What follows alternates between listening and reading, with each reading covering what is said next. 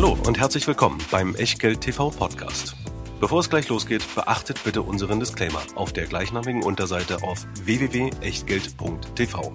Auf die Inhalte dieses Disclaimers wird zu Beginn einer jeden Sendung explizit eingegangen.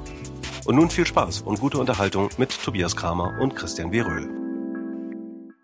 Letzte Woche haben wir uns darüber unterhalten, was eigentlich an diesem IPO-Markt im Moment los ist. Ist es eine Blase? Wir wissen es ja auch nicht. Wenn euch das interessiert, müsst ihr in die Historie reingehen. Wenn ihr euch mit dem zweiten Thema Immobilienaktien besser identifizieren konntet, dann kommt heute der Schwerpunkt, auf den ihr möglicherweise gewartet habt, bei Echtgeld TV. Herzlich willkommen. Gemeinsam mit Christian Viröhl heiße ich euch wie immer zu einer Sendung willkommen, die wir so für etwa 60 Minuten geplant haben, die möglicherweise 75 Minuten dauert, aber wir strengen uns heute ganz besonders an, dass wir euch an diesem 23. Dezember, wo diese Sendung ja online geht, nicht zu lange vom Weihnachtsbaum, vom Weihnachtsgebäck oder von was anderem abhalten, was in diesen Tagen wichtiger ist. Wir wünschen euch schöne Weihnachtstage. Der Vorteil bei YouTube ist ja, ihr könnt jederzeit auf Stopp drücken und dann irgendwann weitergucken. Das gilt natürlich auch für den Disclaimer. Den könnt ihr euch immer wieder angucken. Und der Disclaimer kommt natürlich wie immer von Christian. Ja, hallo und auch an Weihnachten und kurz davor gilt, dass alles, was wir hier sagen, eben keine Aufforderung zum Kauf oder Verkauf von Wertpapieren ist, keine Anlageberatung, keine Rechtsberatung und schon gar keine Steuerberatung. Wir tun einfach ein paar Meinungen und heute zu zehn Immobilienaktien und was aus ihr aus diesen Meinungen macht oder eben nicht. Das ist ganz allein euer Ding und damit auch euer Risiko. Wir können dafür keinerlei Haftung übernehmen und natürlich auch keine Gewähr für Richtigkeit, Vollständigkeit und Aktualität der Unterlagen, die ihr wie zu allen Sendungen auch zu dieser Echtgeld TV Folge in der Echtgeld TV Lounge findet. www.echtgeld.tv kostenfrei anmelden und nicht nur alle Unterlagen bekommen, sondern auch die Einladungen zu unseren Live-Sendungen. Und auch das, wie üblich, diese Sendung wird euch präsentiert mit freundlicher Unterstützung vom Scalable Broker, wo ihr unterschiedliche Modelle habt, Aktien zu handeln. Entweder ganz bequem für einen Euro pro Order oder das, was wir im Echtgeld TV Depot machen, nämlich die Flatrate der Prime Broker 2,99 und alle Orders sind inklusive 4000 Aktien, 1100 ETFs über die Handelsplattform GetEx und dazu nochmal für 3,99 je Order die Xetra-Plattform. Tobias, das ist neu. Das ist neu und das geht vor allen Dingen auch darauf zurück, dass ja viele sich dann auch so ein bisschen darüber mokieren, dass es da diese, diese Plattform gibt. Das betrifft ja nicht nur GetEx, da gibt es ja auch noch die eine oder andere wo einige Anleger mit den Preisen gelegentlich nicht zufrieden sind. Wir haben in verschiedenen Sendungen schon gesagt und auch gezeigt, dass die Preise, die auf GetEx angeboten werden, zumindest in den Momenten, wo wir es uns angeguckt haben, immer vernünftig waren. Wir werden vielleicht auch mal irgendwann was anderes entdecken, dann äh, werden wir es auch so deutlich sagen. Aber es gibt ja eine Alternative. Xetra heißt sie und wir haben das eben schon. Wir sind ja in einer Aufzeichnung von zwei Sendungen mit den, mit den Live-Zuschauern diskutiert so ein bisschen, dass es eben ein Vorteil sein kann, wenn man sich auch mal mit einem Limit an einem liquiditätsstarken Platz reinstellen kann, um dann in möglicherweise ja, merkwürdigen Marktphasen oder wenn ein Marktteilnehmer eine merkwürdige Order erteilt, vielleicht auch mal einfach günstige Kurse abfischen kann. Das ist jetzt bei Scalable auch möglich. Mehr dazu erfahrt ihr in dem entsprechenden Blogpost. Und wir, wir steigen jetzt ein in das Thema, was wir mit Immobilienaktien ja in der letzten Sendung schon mit ETF-Lösungen begonnen haben und wo wir jetzt weitermachen mit Einzelimmobilienaktiengesellschaften.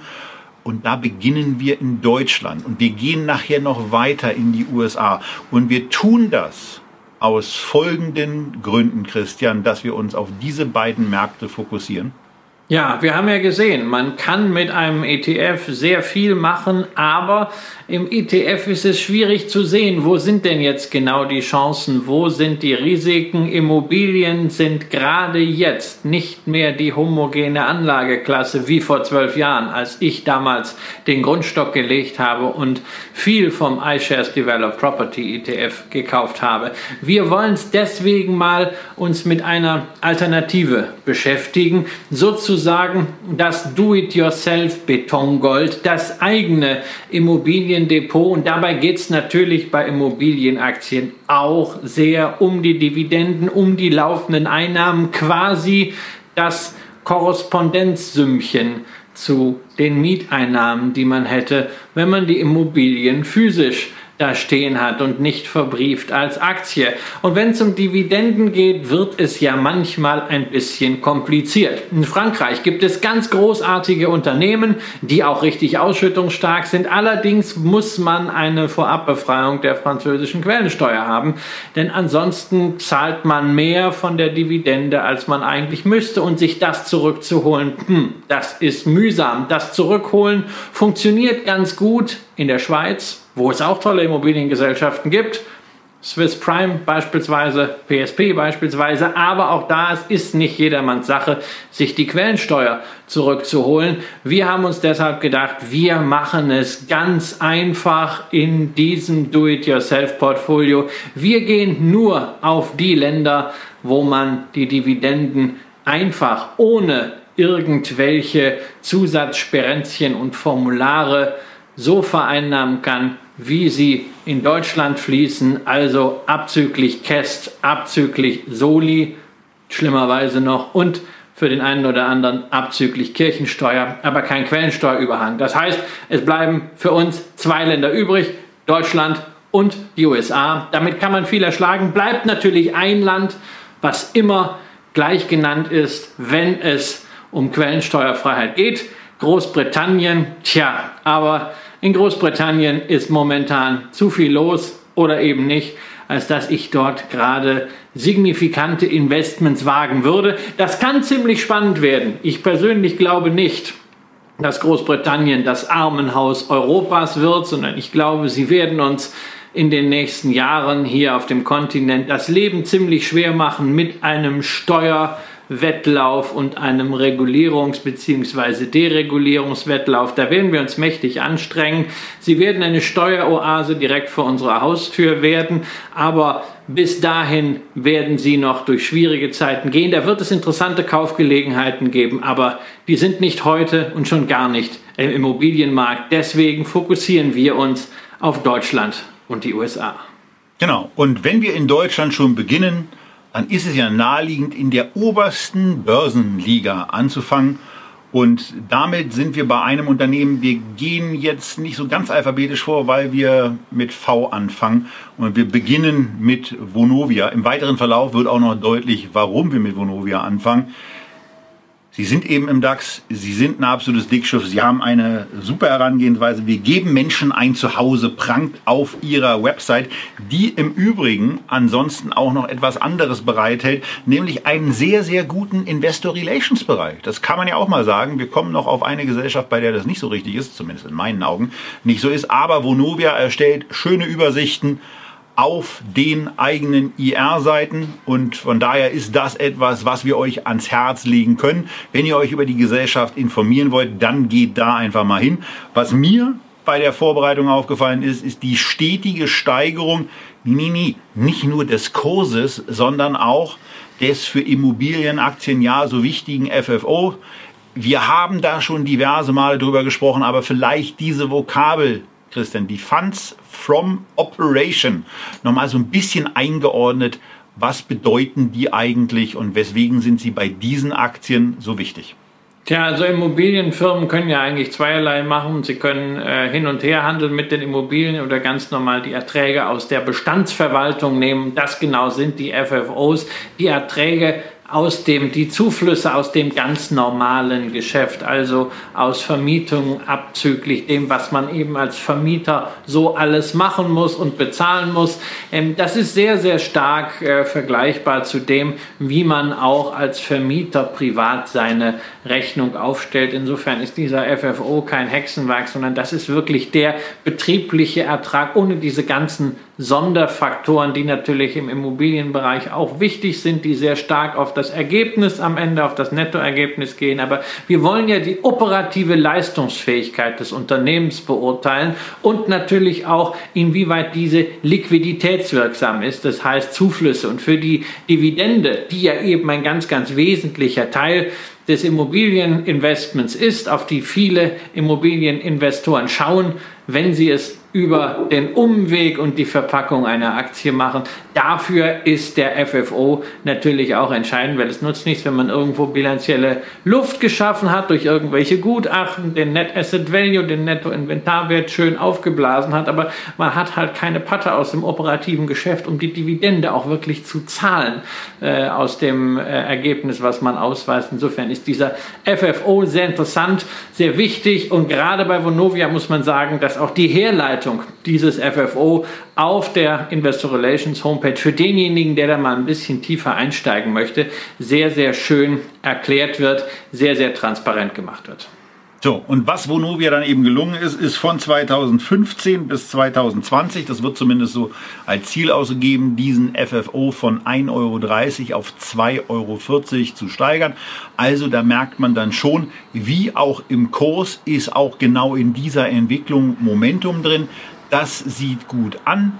Äh, das sieht gut aus, das lässt sich gut an, auch trotz der äh, Historie, die die Aktie schon hat. Irgendwann mal, hier beginnt der Chart bei 15 Euro und mittlerweile sind es eben 58. Dazu sind noch ein paar Dividenden gekommen, die ja. bei Anrechnung dazu geführt hätten, dass man so in etwa bei 75 Euro stünde.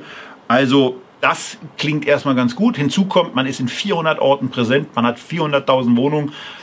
Das reicht ja fürs Erste. Und ähm, das ist von daher ein ganz, ganz starker Brocken mit über 30 Milliarden Euro Marktkapitalisierung, den man sich ins Depot legen kann und äh, wo aufgrund der starken Einstellung eben das erste Einzelaktieninvestment hier getätigt werden könnte, wenn man Immobilienaktien abdecken möchte. Ja, das ist sozusagen die deutsche Immobilienaktie, gerade auch wegen ihrer breiten geografischen Diversifikation, 415.000 Wohnungen, ähm, nicht mehr ganz rein deutsch. Ja, man ist auch nach Österreich gegangen. Immerhin 14 Prozent äh, der Einnahmen äh, lukriert man inzwischen äh, in Österreich und ein paar Prozente auch schon in Schweden, wo man äh, Übernahmen getätigt hat, was äh, ähm, so das nächste Fokusland ist. Das heißt, man macht daraus eine europäische europäische Story. Es ist ein sehr expansives Wachstumsunternehmen, aber natürlich im Kleid einer Immobiliengesellschaft. Kein REIT, kein Spezialstatus, eine ganz normale Aktiengesellschaft ähm, die inzwischen halt sieben Dividendenerhöhungen in Folge sich geleistet hat und aktuell auf das, was man fürs nächste Jahr an Dividende erwarten darf. Und die Erträge sind ja da ganz gut planbar. 2,8% Dividendenrendite bietet, also knapp 3% vor Steuern. Da sagt der eine oder andere, boah, also in meiner Immobilie hier und da, da kriege ich aber deutlich mehr. Ja, mag sein, aber dafür musst du auch eine ganze Menge mehr tun und man muss dann auch immer gucken, na, wie sieht's denn aus mit Instandhaltung und mit der Verwaltung und allem. Und ich muss sagen, also drei Prozent vor Steuern ich muss nichts dafür tun. Ich muss mich auch nicht um die Finanzierung kümmern, weil den Finanzierungshebel, den haben sie ja schon drin. Ähm, es ruft niemand an, wenn der Wasserhahn tropft. Es ruft niemand an. Ist ein Problem, was wir gerade haben, ob äh, Katze oder Hund gehalten werden darf. Man muss dann nicht entscheiden, man muss nicht lavieren. Es ist so wahnsinnig bequem. Wichtig, wahnsinnig bequem für denjenigen, der mit Eigenkapital da reingeht. Wenn man natürlich ähm, mit Fremdkapital, mit sehr hohem Hebel ein Immobilienvermögen aufbauen möchte, dann sind diese Immobilienaktien nichts. Auch sicherlich keine Alternative zur vermieteten Immobilie. Man muss auch nicht immer diesen Kampf aufmachen. Ist jetzt eine Immobilienaktie besser als die vermietete Immobilie? Würde ich nie machen. Ich habe beides und Bevor man aber über vielleicht die dritte Eigentumswohnung oder das zweite Mietshaus nachdenkt, kann man auch mal über eine Immobilienaktie nachdenken. Insbesondere eine so breite Diversifikation wie Vonovia schafft wirklich sonst niemand. Niemand von euch wird 415.000 Wohnungen an 400 Standorten haben. Also, und wenn er es doch schafft, dann Chapeau. Dann ist es Rolf, dann ist es Rolf, dann ist es Rolf Buch von Vonovia und schaut uns zu und dann grüßen wir ihn herzlich. Genau. Und äh, erneuern an dieser Stelle die Einladung. Wir würden uns freuen, wenn das äh, dann mal klappt und wir uns über das Unternehmen und auch die Fallstricke, die man da so hat, unterhalten könnten und einfach mal einen Einblick in, in so ein äh, großes Unternehmen bekämen. Das wäre eine gute Sache. Und wie bei der letzten Sendung schon äh, angekündigt, als ich beim iShares gesagt habe, der hat in der Krise 44 Prozent verloren und liegt jetzt noch 25 Prozent. Also jetzt, jetzt heißt immer der Tag, an dem wir diese Sendung aufnehmen. Wir schreiben heute den 16.12. Ihr seht es erst fünf Tage, äh, ihr seht es erst eine Woche später oder vielleicht noch später. Also am 16.12. war die Bilanz so, dass dieser iShares aus der letzten Sendung eben 25 Prozent noch unter seinem im Februar erreichten Hoch lag. Und ihr erahnt es schon so ein bisschen, wenn ihr in der Situation seid, dass ihr den Chart seht, dass das Schicksal es mit Vonovia da etwas besser gemeint hat. Die Aktie gab in der Spitze um 33 Prozent nach und liegt jetzt 5 Prozent oberhalb des im Februar erreichten Allzeithochs. Einspruch, Euer Ehren. Das hat natürlich nichts mit Schicksal zu tun, sondern das hat natürlich auch was damit zu tun. Es ist erstmal als Risiken eingepreist worden, alles verkauft worden. Aber man hat sehr schnell gesehen, äh, gewohnt werden muss tatsächlich immer und insbesondere die Schäden, die aus den Corona-bedingten Ausfällen auf die Wohnungswirtschaft ausstrahlen, sind deutlich geringer, als es bei anderen Immobilieninvestments der Fall ist. Also hier haben wir wirklich ein Immobilieninvestment mit einem sehr, sehr defensiven Charakter. Ja, natürlich, es gibt immer politische Risiken, äh, gerade äh, in Deutschland, aber die sind jetzt hier zumindest hier auch über die Bundesländer diversifiziert, was hier noch nicht Gott gegeben ist, sondern eine sehr, sehr gute Strategie. Aber ansonsten darf man schon sagen, ja, gewohnt wird immer. Und bevor man die Wohnung sich nicht mehr leisten will, bevor man also die Miete nicht mehr zahlt, muss eine ganze Menge passieren. Genau. Und gewohnt wird natürlich nicht nur in Wohnungen von Vonovia. Das wäre ja noch schöner. Das wäre ja auch aktienmäßig ein bisschen langweilig. Gewohnt wird auch in Berliner Immobilien, aber die machen wir heute nicht. Nee, weil ansonsten, das ist einfach, ist einfach jetzt auch kurz vor Weihnachten nicht gut für den Puls. Ne? Wenn ich jetzt nochmal die ganze Geschichte wieder aufwärmen muss, wir hatten das, glaube ich, im Jahresverlauf schon irgendwann. Ne? Deutsche Wohnen, die ja eigentlich Berliner Wohnen heißen müsste, DAX-Konzern ist.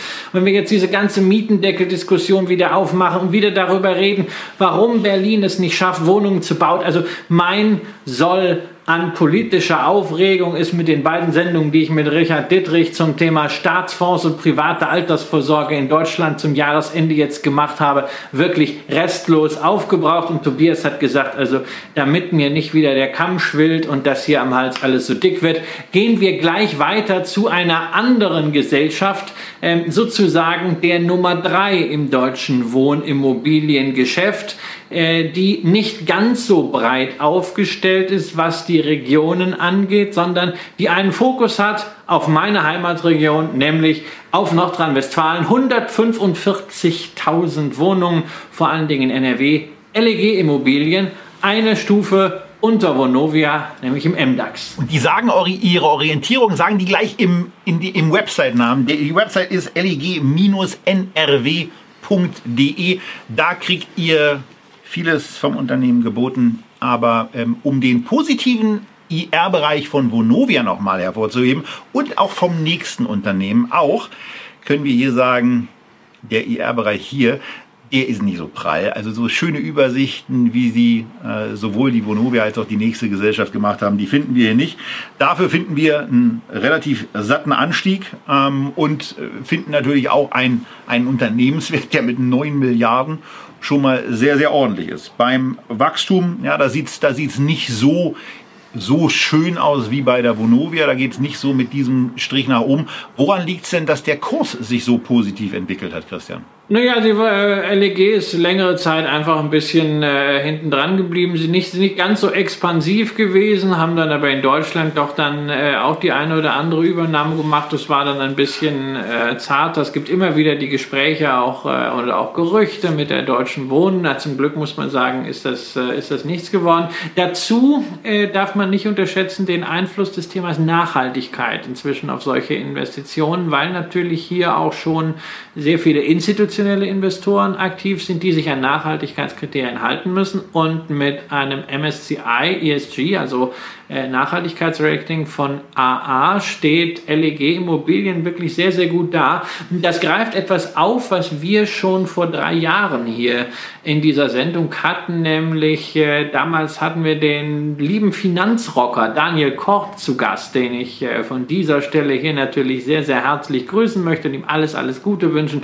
Mein absoluter Lieblingspodcaster. Und Daniel hat damals als Aktie des Monats vorgestellt besagte LEG Immobilien eben gerade mit Blick auf diese Nachhaltigkeit, wo man der Vonovia durchaus etwas voraus hat. Vonovia ist natürlich von der Performance äh, langfristig für die letzten vier, fünf Jahre äh, noch ein Stück äh, nach oben, auch natürlich durch die Indexaufnahmen, DAX, jetzt auch Eurostox, das ist was Besonderes, aber LEG pirscht sich da heran.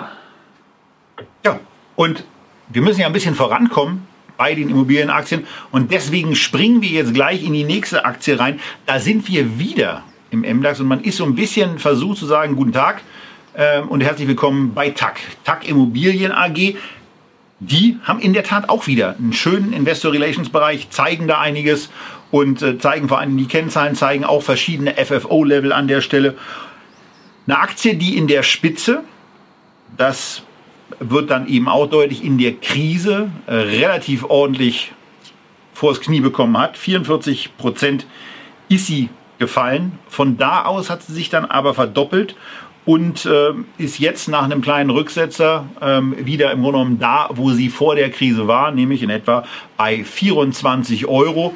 Ähm, ja. ja. also von daher, das hat sich zumindest mal ganz brav. Du magst diese, du magst diese Zahlenspielereien schon wieder nicht. Nein, nein, ich, ich, ja. mag diese, ich mag diese Zahlenspielereien überhaupt nicht, weil diese Zahlenspielereien, ähm, die bringen immer so eine Unruhe hinein. Immer da ist der Kurs hier und da ist der Kurs so. Stell dir doch mal vor, du würdest diese Immobilien, dieses Immobilienportfolio nur einmal im Jahr wertstellen. Also meinetwegen mit dem Schlusskurs. Und das wäre jetzt schon der Schlusskurs. Und dann guckst du, vergleichst du mit dem Schlusskurs 2019 und du bist ganz entspannt und sagst, ja, ich habe Dividende gekriegt, 3,3 Prozent und der Kurs ist auch gestiegen. Ist doch alles super. Ja? Kannst wieder hinlegen, cool bleiben, Dividenden kassieren, so läuft das. Aber stattdessen, nee, da ist der Kurs rauf und da ist der Kurs runter. Das ist genau der Mist. Das ist das, was Aktieninvestoren mal lernen können von Immobilieninvestoren. Diese Entspanntheit, wer Immobilien im Portfolio hatte während der Corona-Krise,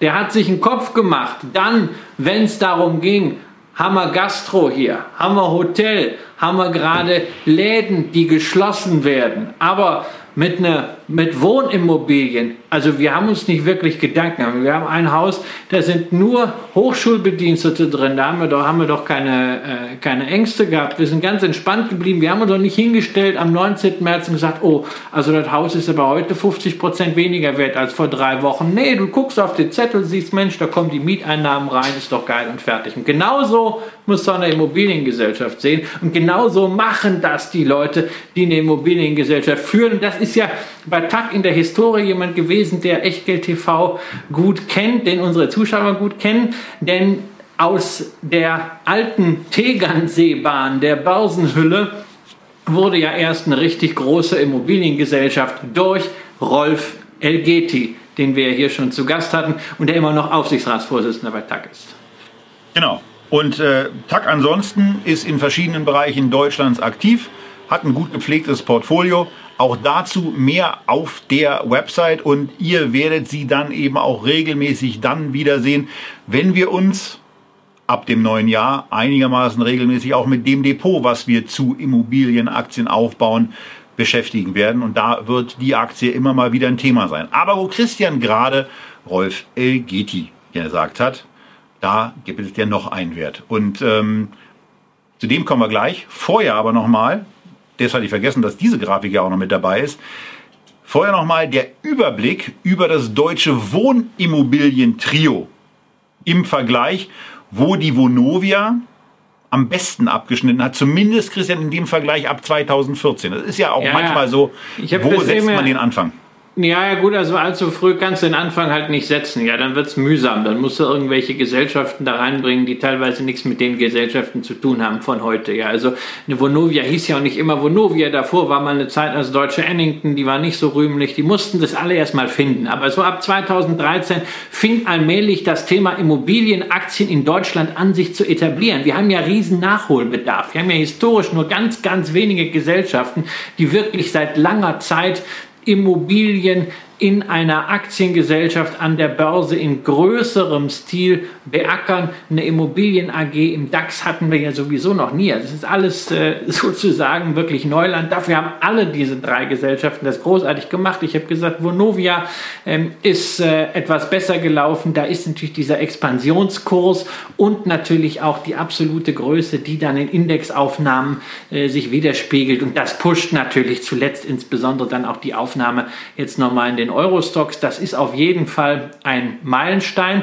Dazu haben diese drei Immobiliengesellschaften eigentlich äh, einen großen Vorteil. Man deckt damit ganz Deutschland äh, ganz gut ab. So Vonovia hat irgendwie alles. LEG ist stark dort, wo ich herkomme, aus Nordrhein-Westfalen und TAC deckt den Norden und den Osten sehr, sehr gut ab. Insofern hat man ein schönes Deutschlandportfolio mit in Summe über 600.000, fast 700.000 Wohnungen und einer durchschnittlichen Dividendenrendite von 3%. Das ist ein Vonovia etwas weniger, Takt dafür etwas mehr. Das ist ein schönes Portfolio, wo man außerdem jetzt schon absehen kann, da wird es weiter Steigerungen bei den Dividenden geben. Also zumindest im nächsten Jahr ist das sehr, sehr klar. Und die Strategie lässt das auch für die nächsten zwei, drei Jahre erwarten. Natürlich mit den Kursen, mit den Werten kann es mal raufgehen, kann es mal runtergehen. Aber am Ende ist ja entscheidend, was kommt an Cashflows rein. Und da ist man bei einer so breiten Mieterbasis in so vielen Städten natürlich auch gegen bestimmte regionale Probleme ganz gut gefeit.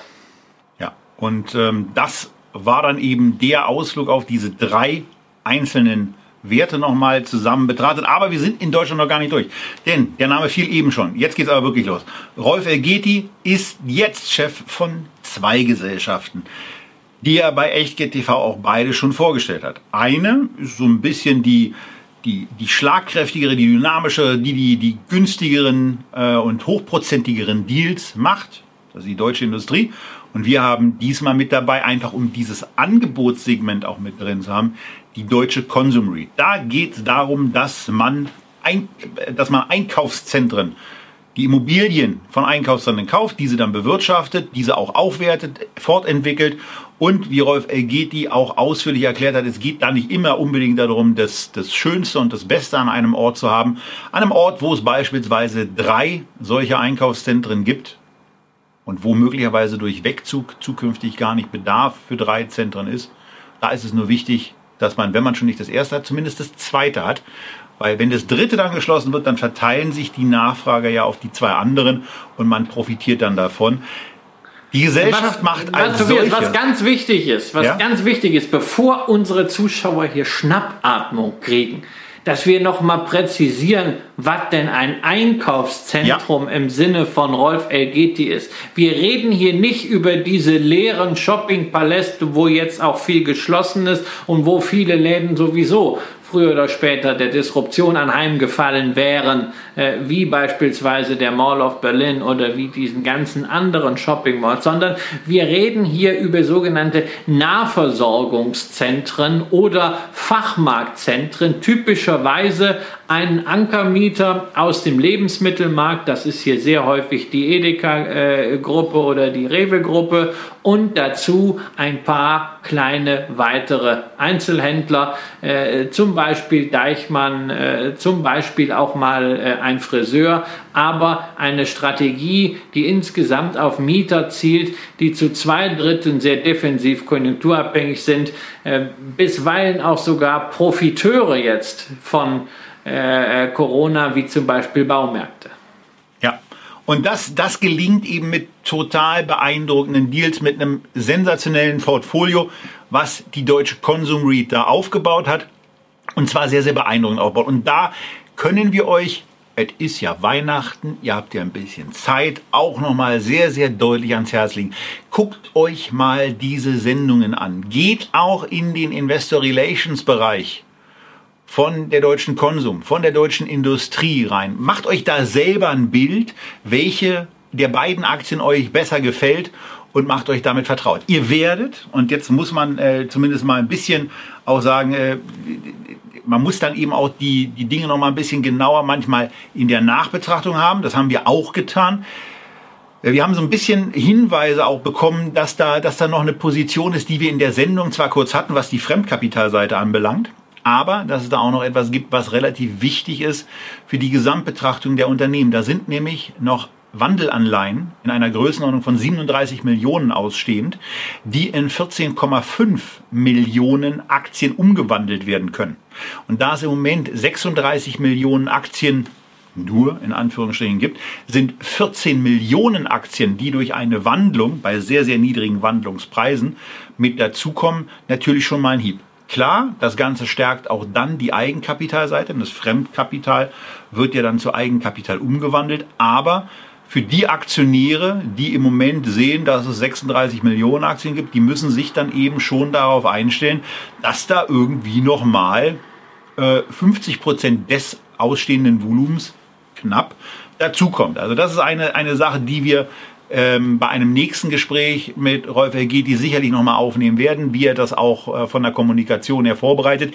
Denn diese Wandelanleihen laufen nicht mehr so lange. 2025 werden sie spätestens fällig und im Moment ist diese Inanspruchnahme dieses genehmigten oder dieses dieses ja äh, dieses Kapitals im Grunde genommen sicher, denn die Wandlungspreise liegen im Moment einmal bei 3,95 Euro bei der 30 Millionen Wandelanleihe und bei 1,06 Euro 1 Euro 2, muss ich korrigieren, 1,02 Euro 2 nach ein paar gezahlten Dividenden bei der 7 Millionen Tranche und naja, da muss man ja nicht besonders lange nachdenken, ob man da wandeln wird. Natürlich wird man das machen und ähm, äh, damit natürlich diesen, diesen Gewinn auch einstreichen. Also von daher, das, das ist eben schon etwas, was kommen wird und worüber, worüber man auch bei der Aktie sprechen muss. Ansonsten aber das, was da an Deals gemacht wird, ist hochgradig beeindruckend. Das liest sich richtig toll. Die, die, das Gespräch hat wahnsinnig Spaß gemacht, weil man gemerkt hat, wie tief Rolf Elgeti in den Zahlen ist und das war wunderbar. Und wenn es zu der deutschen Konsum Read nichts mehr gibt, dann würde ich am liebsten ja direkt weitermachen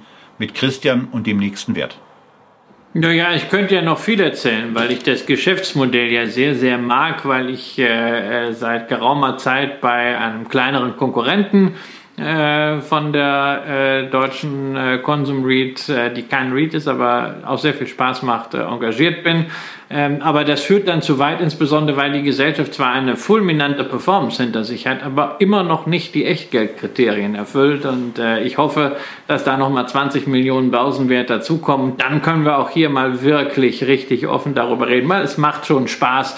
Ähm, es ist jedenfalls ein großartiges defensives Geschäftsmodell 3,6 Prozent Dividendenrendite. Äh, die Dividende für das nächste Jahr wird gezahlt im März, Geschäftsjahresende äh, ist schon gewesen. Es wird noch vor Weihnachten die Zahlen geben, leider nicht mehr vor dieser Sendung. Ähm, eine schöne Abrundung. Sicherlich nicht so defensiv unser fünftes deutsches Unternehmen, die Dick Asset, wo wir uns dann tatsächlich mal in den Bereich vorwagen, der auch von Corona getroffen wurde, nämlich der Bereich der Gewerbeimmobilien. Zwei Drittel sind Büroimmobilien im Portfolio von Dick Asset. Dazu kommen Handelsimmobilien, dazu kommen Hotelimmobilien sozusagen, also wirklich äh, im Auge des Taifuns. Aber so schlecht sieht es bei denen eigentlich gar nicht aus. Ganz im Gegenteil, sie haben zwei Objekte verkaufen können, sogar über den Buchwerten vom 30.12.2019. Sieht ein bisschen danach aus, als wenn manches zumindest mit Blick auf die rund 90 Objekte, die Dick Asset im Bestand hat, ein bisschen heißer gekocht worden wäre, auch in den Medien, als es tatsächlich gegessen wird. Und man darf auch nicht vergessen, wenn wir über Homeoffice sprechen, das wird sicherlich an Büroflächen nagen, da wird Nachfrage zurückgehen, aber Dick Asset hat sehr zuverlässige Mieter, eine ganze Reihe öffentlicher Mieter, die zum Beispiel Regierungspräsidien dort errichtet haben. Die öffentliche Verwaltung wird nicht in der Masse ins Homeoffice gehen, insbesondere schon nicht wegen des Bürgerkontakts. Und ob die deutsche Börse, die mit einem Umsatzanteil von 5,3 Prozent der größte Mieter bei Dick Asset ist, ins Homeoffice geht, dauerhaft, das wage ich auch mal zu bezweifeln. Ja, das dürfte für die Deutsche Börse AG auch ein bisschen schwierig werden, aus, ähm, auch aus juristischen Gründen. Ähm, und ganz viele Sachen im Bereich Homeoffice, da muss man ja dann schon sagen, also ich bin äh, grundsätzlich, ein, grundsätzlich ein Freund davon, Leuten die Möglichkeit zu geben, auch von anderen Orten zu arbeiten, aber an einen, an einen stärkeren Umstieg aufs Homeoffice, ich weiß es nicht. Ich glaube, persönlich, das wird in der Tourismusindustrie wesentlich stärkere Spuren hinterlassen, das was wir im Moment mit Covid hinterlegen. Denn ob man den Flug nach wohin auch immer jetzt so unbedingt braucht oder nicht einfach ein Online-Meeting macht, die Frage kann man einfacher mit Ja beantworten, als äh, so etwas zu schaffen, wo man eine Unternehmenskultur hat, wo auch mal die Kollegen miteinander Mittag essen können, gemeinsam rausgehen, äh, wo man an den anderen Schreibtisch einfach mal gehen kann und sich zusammen an ein Blatt Papier setzen kann und Dinge aufmalen kann, besprechen kann, am Flipchart stehen kann. Das alles ist digital nicht so einfach möglich und es ist auch nicht das Gleiche. Zumindest ist das meine Wahrnehmung und auch das, was ich aus Gesprächen vielfach wahrnehme. Und dann kommt ja noch was anderes dazu. Also möglicherweise stagnieren da jetzt mal ein paar Büromieten, weil in der Tat einige Unternehmen auch dafür sorgen werden, dass sie mögliche Überkapazitäten bei ihren Mietflächen leicht reduzieren. Aber Dafür wird es dann den einen oder anderen neuen Mieter geben, den man ja dann vielleicht nicht mit den gleichen Steigerungsraten versorgen kann. Aber es gab ja auch vor dieser Krise eine entsprechende Übernachfrage. Zumindest haben wir das aus diversen Städten gehört und in Berlin selber erlebt. Und ähm, wenn man dann sieht, dass der Net Asset Value bei diesem Unternehmen pro Aktie bei 21 Euro liegt und der Aktienkurs im Moment eben bei 12, dann muss man sich schon fragen, glaubt man daran, dass auf einer auch Ertragswertbasis die Erträge so weit zurückgehen, dass nur noch ein 12 Euro Aktienpreis gerechtfertigt sein werden?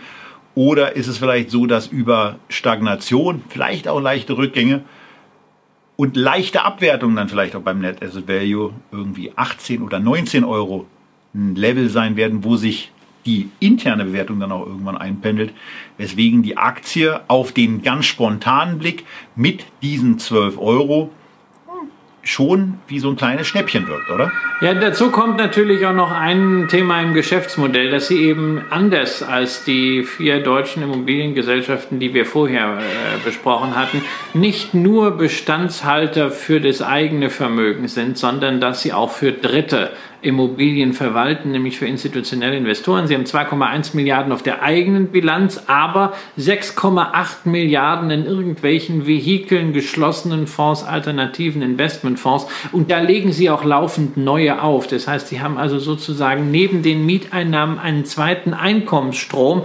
Und der ist natürlich auch unabhängiger. Dadurch kann man etwas glätten. Das ist ein Modell, was wir bei der Deutschen Beteiligungs AG in der Holding-Sendung auch schon mal beschrieben hatten. Das ist eigentlich eigentlich ein Zwei-Säulen-Modell, was mir immer sehr, sehr gut gefällt. Ähm, dazu kommt starkes Signal von der Immobiliengesellschaft, gewerblich in diesem Jahr Dividende erhöht und man konnte sich auch leisten. Äh, und insofern kann man davon ausgehen, also auch nächstes Jahr, das wird dann das äh, elfte Jahr in Folge sein, äh, wohl keine Dividendensenkung, äh, sondern man kann sich hier auf eine Rendite momentan einstellen von um die 5 Prozent. Und auch wenn es Röli nicht richtig leiden kann, ich sage es hier trotzdem bei der Aktie nochmal, sie hat eben 60 Prozent verloren und liegt jetzt auch noch 30 Prozent unterhalb des Hochpunktes, die, das sie im Februar erreicht hat. Das macht eben schon so ein bisschen das Schnäppchenpotenzial deutlich, macht natürlich auch klar, dass es hier ein anderes Chance-Risiko-Verhältnis gibt, dem man sich bewusst sein muss. Aber mit den Signalen, die auch von der Unternehmung kommen, scheint mir persönlich das ein Risiko zu sein, was vertretbar ist. Ja, und damit haben wir fünf Werte aus Deutschland. Dreimal Wohnen, das ist einfach die Domäne hier. Ne? Wohneigentum ist ja in Deutschland leider nicht so angesagt wie in vielen anderen Ländern. Dafür haben wir starke Wohnungsgesellschaften plus einmal Nahversorgungszentren und die Gewerbeimmobilien. Das ist ein schnuckeliges Deutschlandportfolio, ähm, mit dem man schon ausreichend breit diversifiziert ist. Ja, und fünf Aktien zu kaufen, selbst mit kleineren Beträgen, ist ja heutzutage nicht mehr das große Ding. Einerseits sind die Aktien runterskaliert vom absoluten Wert herunter. Früher, als es noch die 50 Mark Aktie gab, äh, war eine Aktie mehrere hundert Mark schwer. Das ist jetzt hier nicht mehr der Fall, sondern die Kurse sind unter 100 Euro oder im Falle von der LEG nur knapp darüber. Und dazu ist auch das Thema Gebühren nicht mehr aktuell, weil ihr zahlt hier im Prime Broker. Ne, wenn ihr das genauso habt wie wir im Echtgeld TV Depot beim Scalable Broker einmal eure Flat im Monat 2,99 und dann könnt ihr auch diese fünf Immobilienaktien einfach so handeln, euch selber ein kleines Deutschland-Portfolio aufbauen. Wer jetzt sagt, naja, fünf Immobilienaktien sind gut, aber eigentlich hätte ich ja lieber gerne 20, no, der kann auch das bei Scalable machen, denn äh, die deutschen Immobilienaktien, jetzt gerade wo Xetra mit dabei sind, sind allesamt handelbar. Aber wer sagt, also hm, so viele Positionen will ich eigentlich nicht, gibt es das denn nicht auch ummantelt? Gibt es da nicht auch ein ETF vielleicht nur speziell für Deutschland, ohne dieses ganze Reads-Dingsbums da aus Asien und den USA? Äh, nein, es nicht. Aber es muss ja nicht immer ein ETF sein, Tobias. Es gibt ja auch tatsächlich gute, sinnvolle und fair gepreiste, aktiv gemanagte Fonds. Und der Immobilienwerte Deutschlandfonds von der Hansa Invest ist so einer. Genau. Er hat zumindest ein echt spannendes Konzept, einen guten Ansatz. Da geht es eben auch viel um das Thema Wohnen. Es geht auch um andere Sachen, aber es geht vor allen Dingen darum, dass man nach einem Ansatz, den Christian gleich noch ein bisschen erklärt, eben 20 Werte zusammenpackt. Deswegen haben eben auch die Top 10 eine entsprechende Gewichtung. Natürlich fallen dabei andere Kosten an als bei einem ETF. Da sind es nicht 0,59, da sind es bedauerlicherweise auch nicht 0,25. Denn hier sind es saftige 1,44. Aber bevor wir uns über das, also es ist natürlich viel gemessen an das, was ihr vielleicht gewohnt seid. Aber was bekommt ihr dafür? Ihr bekommt einen Ansatz mit einem Portfolio, was in Deutschland investiert. Ähm, ihr spart euch, wenn ihr über die Börse kauft, den Ausgabeaufschlag. Und ihr müsst eben eins auch sehen. Beim iShares hatte ich gesagt, da gibt es 10 Millionen an Einnahmen über die, über, über die Total Expense Ratio äh, Zuflüsse, die wir da ausgerechnet haben. Dann habe ich mich ja bei dem anderen Produkt auch noch verrechnet. Da sind es ja gar nicht die 192, die ich gesagt habe, sondern 240.000 Euro, die der Unternehmung zufließen. Hier sieht es ein bisschen trauriger aus. Denn bei 7 Millionen Fondsvolumen und 1,44 Prozent würden der Gesellschaft nur 10.080 Euro zufließen. Und ähm, da wird es dann schon schwierig, das einigermaßen kostendeckend zu machen. Ist natürlich auch nicht das Ziel. Hier geht es darum, auch Anleger zu, be äh, zu begeistern für das, für das Konzept. Ähm, und nein, um das an der Stelle auch mal ganz deutlich zu sagen, wir haben den Fonds selber ausgesucht. Wir machen keine Werbung dafür. Wir kriegen auch kein Geld dafür. Wir haben nach einer Lösung gesucht, einen, einen Korb von deutschen Immobilienaktien investierbar zu machen und zwar mit möglichst wenig Aufwand für jemanden, der eine ganze Menge Ruhe haben will und der dann sagt nach dem Motto, über den Chancenreichtum auch von kleineren Unternehmen, die hier mit drin sind, dafür bin ich auch bereit, für diese Managementleistung 1,44 Prozent zu zahlen. Wer dazu nicht bereit ist, der springt einfach weiter auf den nächsten Wert, ist überhaupt kein Problem und lässt den links liegen. Aber ein paar Sachen zum Konzept, die solltet ihr euch eigentlich schon noch anhören. Ja, also wichtig ist mir auch zu den Kosten. Also wir haben bislang über die A-Variante gesprochen, aber es gibt bei aktiv gemanagten Fonds immer unterschiedliche Tranchen. Wenn man bereit ist, ein bisschen mehr Geld hinzulegen, äh, dann gibt es andere Tranchen mit geringeren Gebühren. Und da gibt es eine IA-Variante ab 10.000 Euro Mindestanlage, ist vielleicht für den einen oder anderen interessant. Und dort sind es dann nur noch 0,75 Prozent pro Jahr. Und damit ist also der iShares Developed Property Yields mit seinen 0,59 eigentlich schon in Schlagdistanz. So viel also immer zur Frage, aktiv gemanagte Fonds sind so wahnsinnig teuer. Naja, also wahnsinnig teuer ist natürlich auch ein, äh, ein BMW ne, im Vergleich zum Hyundai, aber ich freue mich halt, wenn ich auch bei Sixten BMW kriege. Es ist auch Leistung dafür da, das ist bei Fonds nicht unbedingt immer, aber es ist hier zumindest ein sehr klarer, stringenter Ansatz. 20 deutsche Immobilienaktien, wobei diejenigen ausgewählt haben, die nach einem von der Managementgesellschaft entwickelten Modell die höchste Fähigkeit haben, nachhaltig Dividendenrenditen zu steigern und ihren eigenen NAV zu steigern. Die 20 Gesellschaften werden zweimal im Jahr neu zusammengesetzt. Das ist also ein ähnlicher Ansatz wie bei einem ETF, systematischer Ansatz und wirklich ein großer Vorteil. Ihr habt hier mit einem Anteil von 25 Prozent Werte dabei, die nicht im regulierten Markt gehandelt sind, also zum Beispiel eine VIB Vermögen, eine Helma, eine Core Estate, kleinere Immobiliengesellschaften, die oftmals natürlich noch stärker zulegen können als die großen Werte. Man ist in den Nebenwerten mit dabei, muss sich aber trotzdem nicht kümmern. Es ist eine Stilfrage, ob man Do-it-yourself will oder ob man eine solche bequeme Verpackungslösung macht, ähnlich wie es ja eine Stilfrage ist, ob man selber kocht oder sich bekochen lässt. Sich bekochen zu lassen ist in Summe mit dem fertigen Produkt immer teurer als die einzelnen Zutaten selbst zu aggregieren. Dafür muss man sich dann selbst drum kümmern, was auch nicht schwierig ist, aber jeder sollte es für sich selber entscheiden. Naja, oder man kommt halt Sonntag einfach zu dir und äh, wird bekocht und ähm, muss dafür nicht mehr was bezahlen. Das geht natürlich auch. Das klappt aber höchstwahrscheinlich nicht immer und bei jedem und so weiter und äh, ist vielleicht, äh, wenn ich die, wenn ich die Präsenz äh, bei den letzten Sonntagen, wo wir das zusammen gemacht haben, mir anschaue, eben auch relativ statisch von der Teilnehmerzahl. Die beträgt eben immer vier und ähm, ja, von daher äh, ist es eben eine Variante, dass man hier Immobilienwerte aus Deutschland oder Werte, die mit Immobilien viel zu tun haben. Ihr seht ja auf Position 10 im Fondsvermögen ist eine Scout 24 mit dabei. Ähm, also da ist eine ganze Menge mit dabei. Schaut euch das Ganze vielleicht mal in Ruhe an und ähm, äh, überlegt, ob das eine Gewichtungs-, einen Gewichtungsanteil bei euch in einer Immobilienkomponente verdient ich kann euch schon sagen, ihr werdet diesen Fonds dann auf jeden Fall wiedersehen, denn auch diese Entwicklung war ganz spannend. Ähm, auch da äh, wieder der Vergleich in der, in, der, in der Phase ein Drittel verloren, jetzt 11 Prozent, also nur noch halb so stark im Minus wie sowohl der iShares als auch wie der Van Eck der ein bisschen besser gelaufen war, aber hier eben ein deutlich geringeres Minus, was natürlich auch an den Immobilienaktien liegt, die sich ja ganz gut entwickelt haben. Das war der Deutschlandteil dessen, was wir euch vorstellen wollten. Fünf Aktien, eine ähm, nochmal umfassendere Fondslösung. Und jetzt gehen wir in die USA. Und was liegt denn näher als mit der absolut, mit der uneingeschränkten, mit der definitiven Nummer zwei zu beginnen?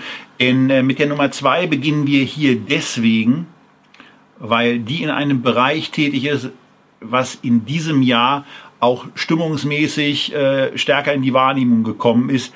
Logistik ist hier das Thema. Und äh, wir sind dann beim ersten Read angekommen und zwar mit 73,3 Milliarden Marktkapitalisierung die Nummer zwei aller Reads weltweit. Prologus. Oder ja, Logistik, Logistik, Logistikimmobilien mit insgesamt äh, 91 Millionen Quadratmetern äh, in 19 Ländern, darunter auch in Deutschland. Sogar in meiner Geburtsstadt in Datteln gibt es äh, seit einiger Zeit ein Prologics äh, Zentrum. Ähm, insgesamt 5000 Kunden, darunter eine Amazon, darunter eine FedEx, eine UPS oder eine BMW, denen man eben die Logistikimmobilien dahin stellt. Denn die Kernkompetenz von Amazon ist Logistik zu machen, aber nicht eine Immobilie zu besitzen und UPS macht Fracht, aber auch kein Immobilienmanagement. Es ist also eine Leistung, dass man sich wirklich als Unternehmen auf die Kernkompetenz konzentrieren kann und alles, was mit der Immobilie zu tun hat, wird von Prologix gemacht. Dazu auch klassische B2B Gewerbeimmobilien sowieso im äh, Programm. Ja, und das ist natürlich eine Wachstumsstory schon vor Corona gewesen, die aber jetzt an der Börse nochmal seit der Beginn der Corona-Krise eine ganz andere Wahrnehmung gefunden hat, Tobias. Und man braucht sich nicht zu wundern, dass die Aktie dementsprechend nicht nur gut gelaufen ist, sondern auch relativ teuer ist. Ja, das ist, äh, das ist in der Tat schon etwas. Äh, da kommt man in dem Jahr nie dran vorbei. Man merkt es dann eben auch bei der Dividendenrendite. Die ist ähm, eben für, für Reads, was man da so äh, gewöhnlich zu sehen bekommt, ein bisschen zurückhaltend, damit ähm, einigermaßen spürbar unter drei Prozent. Aber es geht ja darum, sich erstmal auch aufzustellen. Wir haben das ja in der, in der Anmoderation auch gesagt, dass es darum geht, sich auch in Branchen zu positionieren, die man für zukunftsträchtig hält, die man für potenzialreich hält. Und ja, ne, ich glaube, das mit dem E-Commerce, das geht nicht wieder weg. Ja, und das ist ja das, was ich immer sage.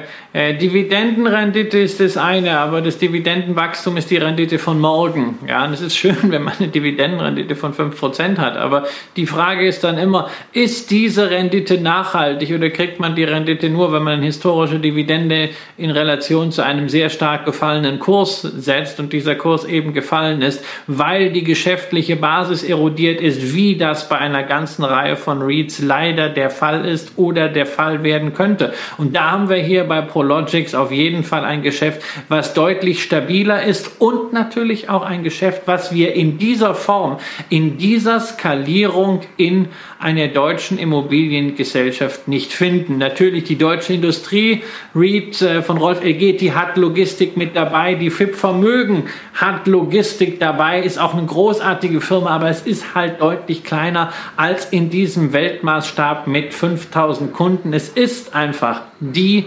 Logistik-Immobilien-Aktie und wenn man sich in diesem Bereich positionieren darf, sozusagen der Goldstandard. Ja, und der zweite Wert, den wir neben diesem Goldstandard gewährt haben, da habe ich ja zuerst ein bisschen Schnappatmung bekommen, als ich ein Wort gelesen habe. Da habe ich Realty gelesen und dachte, er wird doch nicht. Nein, hat er nicht. Hat er nicht. ähm, und das wäre ja noch schöner. Du hast gedacht, oh, oh, oh. oh. Ich dachte, oh Gott, ja. nein, nicht das. Ja, oh nicht Gott, nein. Das. Ja. Nein, Kle kleiner Insider, es geht natürlich nicht um Realty Income mit dem großartigen Börsenkürzel O und dem Slogan The Monthly Dividend Company. Äh, darüber könnten wir eine eigene Sendung machen, was vielleicht auch nicht ganz äh, unspannend wäre, gerade in der momentanen Situation. Nein, aber es geht einfach um Digital Realty, also nicht nur um Einkommen, sondern vor allem um digitale Einkommen. Tobias, Rechenzentren als Immobilien.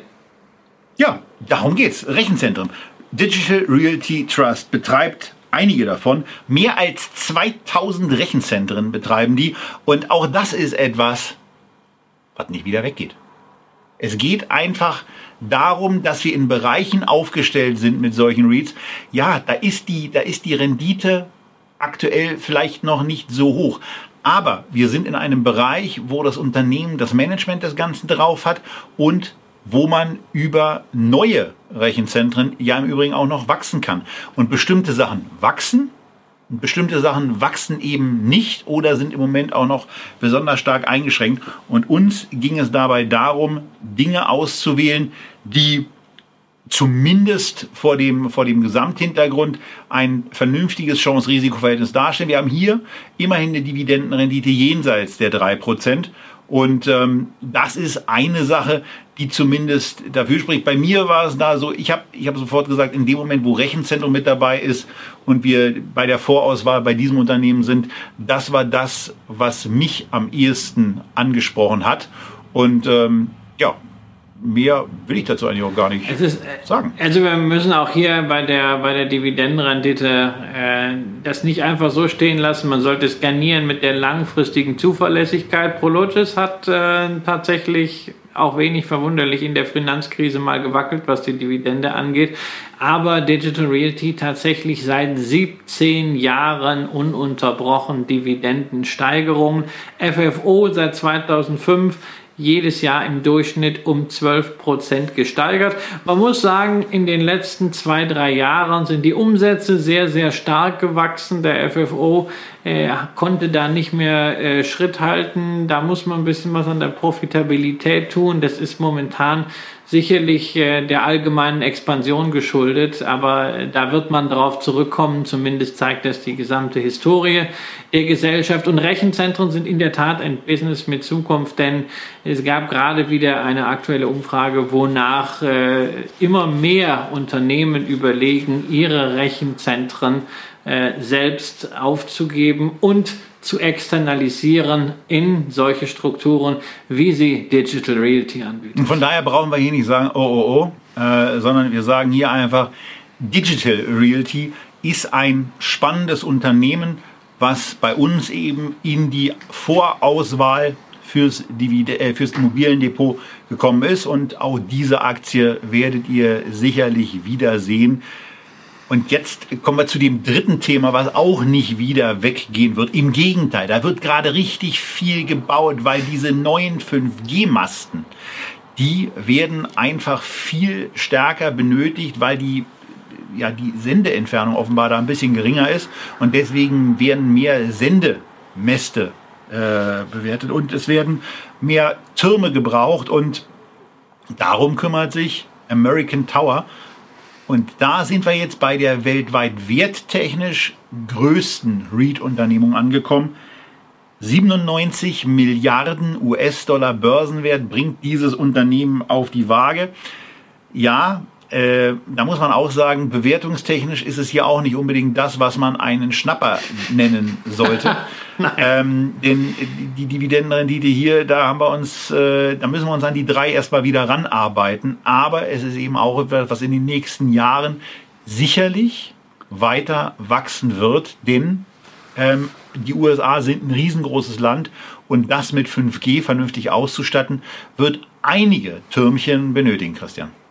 Dazu kommt, dass es ja eben zwar eine amerikanische Gesellschaft ist, aber ähnlich wie Prologis äh, zu großen Teilen auch im Ausland aktiv ist. Natürlich, man macht die Umsätze vor allen Dingen noch in den USA, aber man hat eine gute Basis auch in vielen anderen Ländern geschaffen. Man hat insgesamt 181.000 Mobilfunkmasten. Davon sind nur 41.000 in den USA. 75.000 sind zum Beispiel in Indien und 2.200 100 auch in Deutschland, 19.000 sind in Brasilien. Dazu gibt es welche in Afrika, sonstigen europäischen Ländern, sonstigen lateinamerikanischen Ländern. Das heißt, man ist wirklich großartig präsent. Und diese Masten haben ja einen großen Vorteil. Ähm, man hat vielleicht einen Mieter jetzt schon, der diesen Sendemast belegt und dann will ein zweiter auch von dort aus senden, weil es vielleicht günstiger ist als bei der Konkurrenz oder als noch einen neuen Mast irgendwo hochziehen. Tja, das hat ja kaum Grenzkosten. Es müssen ja nur die Vorrichtungen geschaffen werden, dass man dort Infrastruktur bereithalten kann. Und der Fläche vom Mast her ist es kein Problem. Ja, und da ist natürlich immenses Wachstumspotenzial drin, gerade im Kontext von 5G. Und das sieht man jetzt der Aktie auch schon an. Ähm, du hast eben die Dividende äh, erwähnt. Und ja, die Dividendenrendite ist noch nicht so doll im Moment. Aber, aber, aber. Wir sind es ja eigentlich gewohnt von US-Firmen, dass sie viermal im Jahr Dividende zahlen letztendlich eine Dividende aufgeteilt auf vier gleiche Beträge, Tranchen. Nicht so American Tower. Dort ist es schon seit Jahren Usus, die Dividende von Quartal zu Quartal zu Quartal zu Quartal zu erhöhen und deshalb die 1 Euro, 1 äh, Dollar 21, die es zuletzt gab, rund 20 Prozent mehr übrigens als vor einem Jahr, sind noch lange nicht das ne-, letzte Wort für das nächste und das übernächste und das Quartal dann, sondern vielleicht reicht es schon mit den Steigerungen der nächsten zwei, drei Jahre dann auf eine realisierte Dividendenrendite von 3% zu kommen. Klar ist, diese Erträge sind sicher, deswegen sind sie wertvoll, deswegen sind sie teuer. Unternehmenswert zu EBITDA, also Enterprise Value zu EBITDA liegt hier aktuell bei 28. Das ist deutlich über dem Niveau, was man in Europa für außerbörsliche Transaktionen gesehen hat. Die waren bei 22 bis 23 gepreist. Hängt natürlich auch ganz klar an dieser Stelle am Zinsniveau, aber man muss ja auch nicht zwangsläufig alles auf einmal kaufen. Man kann ja auch bei einer solchen Gesellschaft einfach mal ein Limit geben. Und im nächsten Jahr wird es dann hoffentlich soweit sein, dass wir auch in Deutschland eine solche Mobilfunkmaskengesellschaft an der Börse haben. Vodafone hat nämlich vor einigen Monaten mal angekündigt, seine Mobilfunkmasten in eine in Deutschland zu listende Gesellschaft einzubringen. Eventuell haben wir also in Deutschland dann doch mal einen coolen Börsengang. Ja, das wäre ja auch mal wieder ganz schön. Vielleicht kriegen wir ein bisschen was von der IPO-Mania ab. Ähm, aber das waren jetzt so drei, drei zukunftssichere und auch wachstumssichere Themen. Paar, ich hatte übrigens echt ein Problem mit dem Unternehmen. Ne? Ich habe echt ein Problem mit dem Unternehmen. Ich habe drei, vier Mal jetzt da gehangen, Mobilfunkmasten. Ich, mir wollte immer Masken rausrutschen. Ja, ich bin ja schon so gepolt auf die Maske. Ja, ja das, äh, die geht auch erstmal. Aber ist auch, mein, ist auch mein einziges Problem mit dem Unternehmen. Ansonsten habe ich es im Portfolio und äh, freue mich sehr darüber. Ja, und das Schöne ist ja auch, sie ist halt jetzt auch von ihrem Hochpunkt Mitte des Jahres 20 Prozent zurückgekommen. Das muss ja noch das nicht, auch, das muss ja noch nicht das letzte gewesen sein.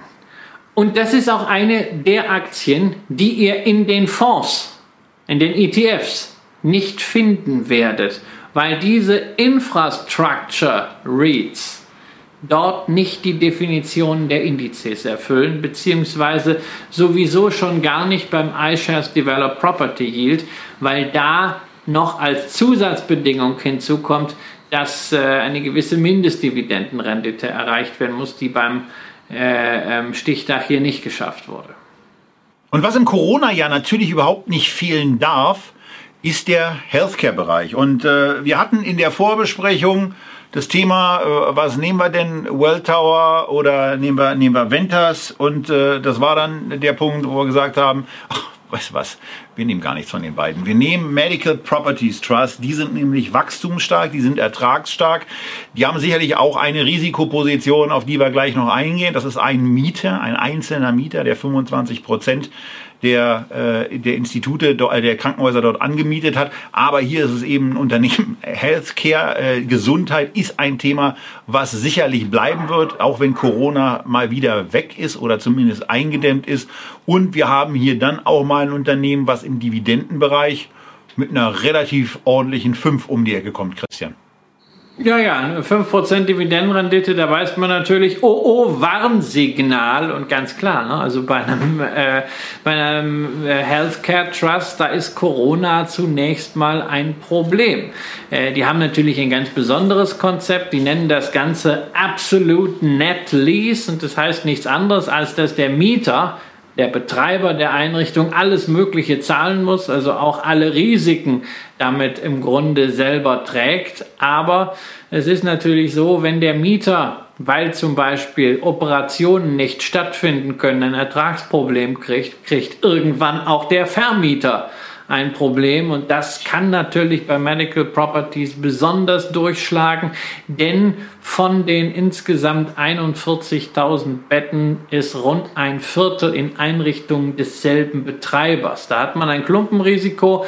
Man hat das schon reduziert in den letzten Monaten, aber äh, es wird weiterhin nur durch Wachstum möglich sein. Man will den ja nirgends rausschmeißen, aber man wird weitere Zukäufe tätigen, um das entsprechend zu reduzieren. Diese Zukäufe übrigens nicht nur in den USA, denn dort macht die Gesellschaft auch nur zwei Drittel ihrer Umsätze.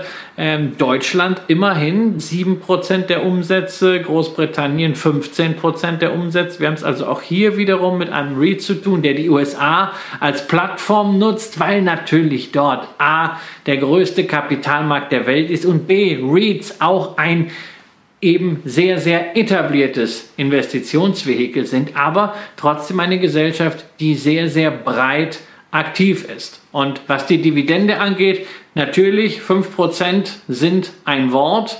Ähm, die Dividende ist zumindest dieses Jahr nicht gesenkt worden und das auch seit elf Jahren nicht. Und wenn man in die Zahlen hineinschaut, ja, es sollte eigentlich auch im nächsten Jahr ganz gut aussehen, denn irgendwann wird der Gesundheitsapparat wieder anlaufen. Man kann natürlich auch darüber reden, ob zum Beispiel solche kleineren Medical Centers unter Umständen ein Problem kriegen durch Telemedizin. Man kann über Welltower und Ventus reden, ob nicht vielleicht das Schlimme, was jetzt in den Pflegeheimen, auch in den USA passiert, nicht zu stärkerer Regulierung führen wird, sodass dort die Margen runtergehen. Aber Krankenhäuser der Akutversorgung, und das sind 80 Prozent dessen, was Medical Properties Trust als Geschäft macht, die wird es weiterhin geben, denn die wirklich schlimmen akuten Krankheiten kannst du nicht über Telemedizin heilen.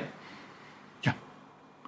Und Krankheiten werden die Menschen behalten und in den USA ist zwar die Bevölkerungsstruktur deutlich besser als in Europa, aber kranke Menschen wird es da auch immer geben und jünger werden die im Moment nach meinem Stand auch nicht unbedingt, sondern auch da werden die Menschen tendenziell älter oder müssen zumindest längere Zeiträume medizinisch betreut werden. Von daher ist die Nachfrage nach solchen Sachen ganz gut.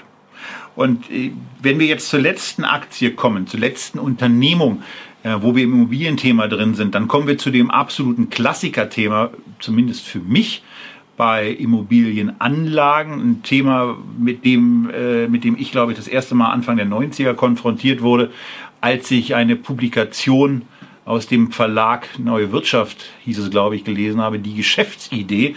Da war von sogenannten ähm, ja, Aufbewahrungsunternehmen die Rede. Und der Name dieses Unternehmens, was wir besprechen, ist eigentlich ganz optimal äh, für das, was wir jetzt äh, gemacht haben. Denn bei Wohnimmobilien geht es ja immer darum, was kriegt man in die Wohnung so alles rein, ähm, was, was stellt man da unter, wächst man äh, vielleicht auf zwei Zimmer, von zwei Zimmern auf drei Zimmerwohnungen.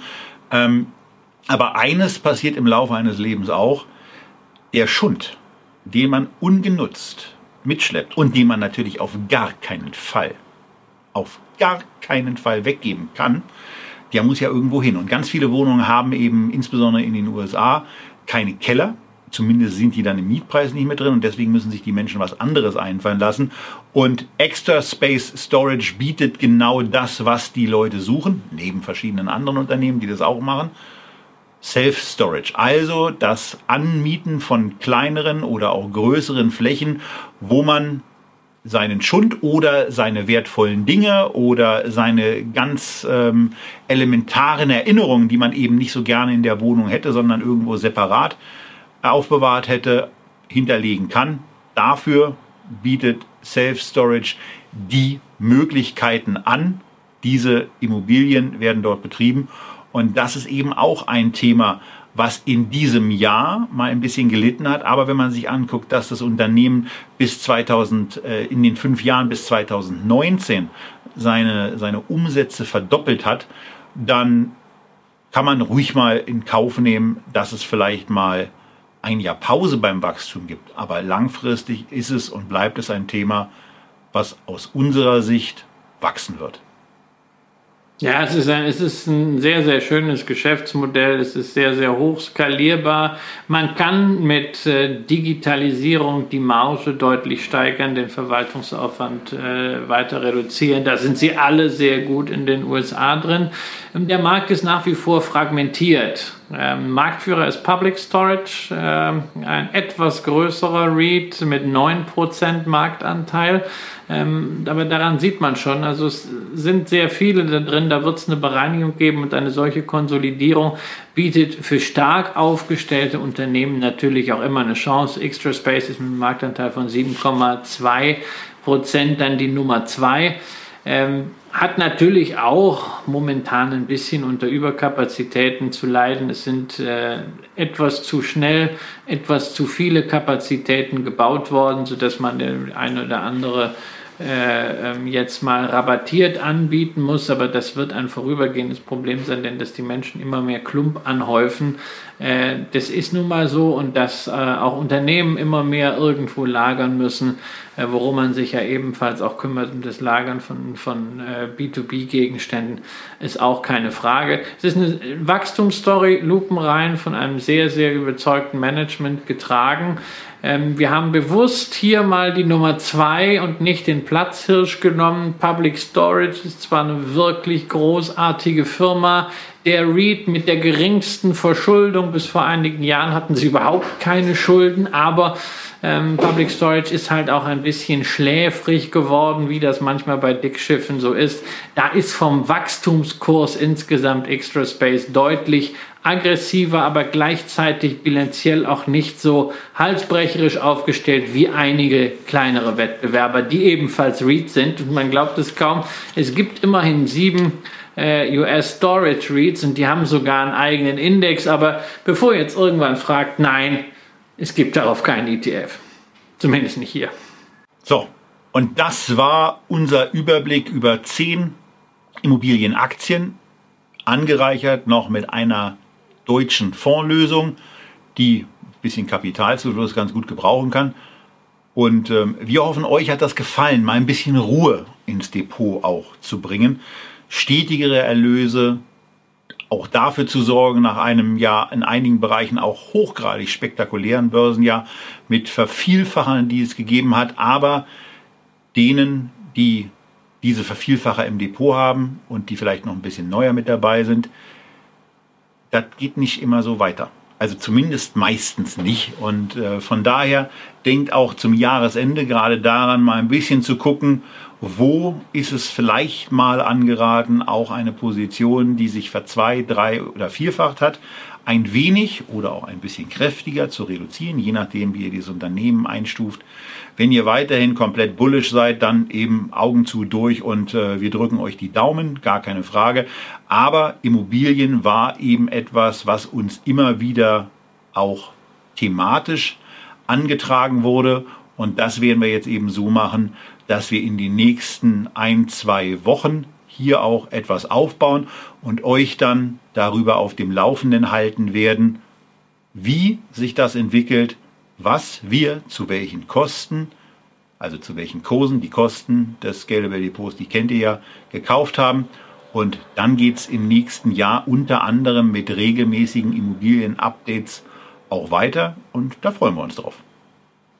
Ja, und lasst vor allen Dingen das auch wirklich wirken, was Tobias gesagt hat. Ruhe ins Depot. Die kommt aber nur rein, wenn ihr selber ruhig bleibt. Gerade bei Immobilien euch auf die Cashflows fokussiert, also auf die Dividenden beziehungsweise unternehmensseitig auf die FFOs und euch ein bisschen löst von dem Hin und Her der Kurse oder auch von NAV-Bewertungen, irgendwelchen Gutachten, sondern entscheidend ist, was da hinten rauskommt.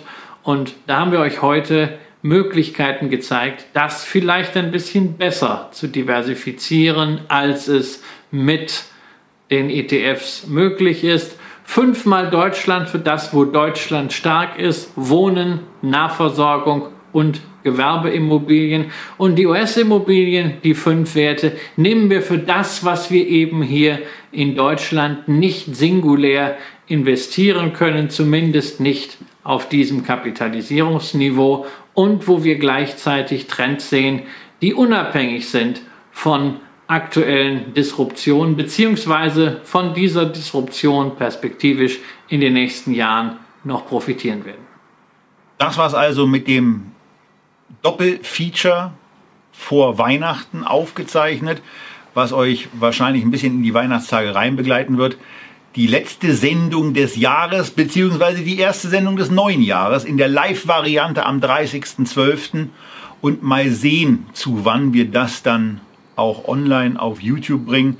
Da geht es sicherlich auch wieder ein bisschen mit einem Einblick in die Depots von Christian und von mir. Was sind unsere Top 3 und was sind unsere Prognosen für das kommende Jahr und welche davon aus dem Vorjahr sind eigentlich aufgegangen und welche sind auch schiefgegangen. Dazu dann mehr am 30.12. Was uns noch anderes einfällt, erfahrt ihr dann im Vorfeld oder auch live in der Sendung. Bleibt auf jeden Fall gesund. Habt schöne Weihnachtsfeiertage mit euren Familien, wenn auch im reduzierten Bereich, aber es wird trotzdem gehen. Denkt auch immer daran, was andere Generationen, welche Weihnachtsfeste die äh, hinter sich gebracht haben. Und ähm, dann sehen wir uns hoffentlich in 21 am 30.12. oder in 21, wann auch immer, wieder, wenn es heißt Echtgeld TV aus Berlin. Bis dahin alles Gute und bis bald. Tschüss.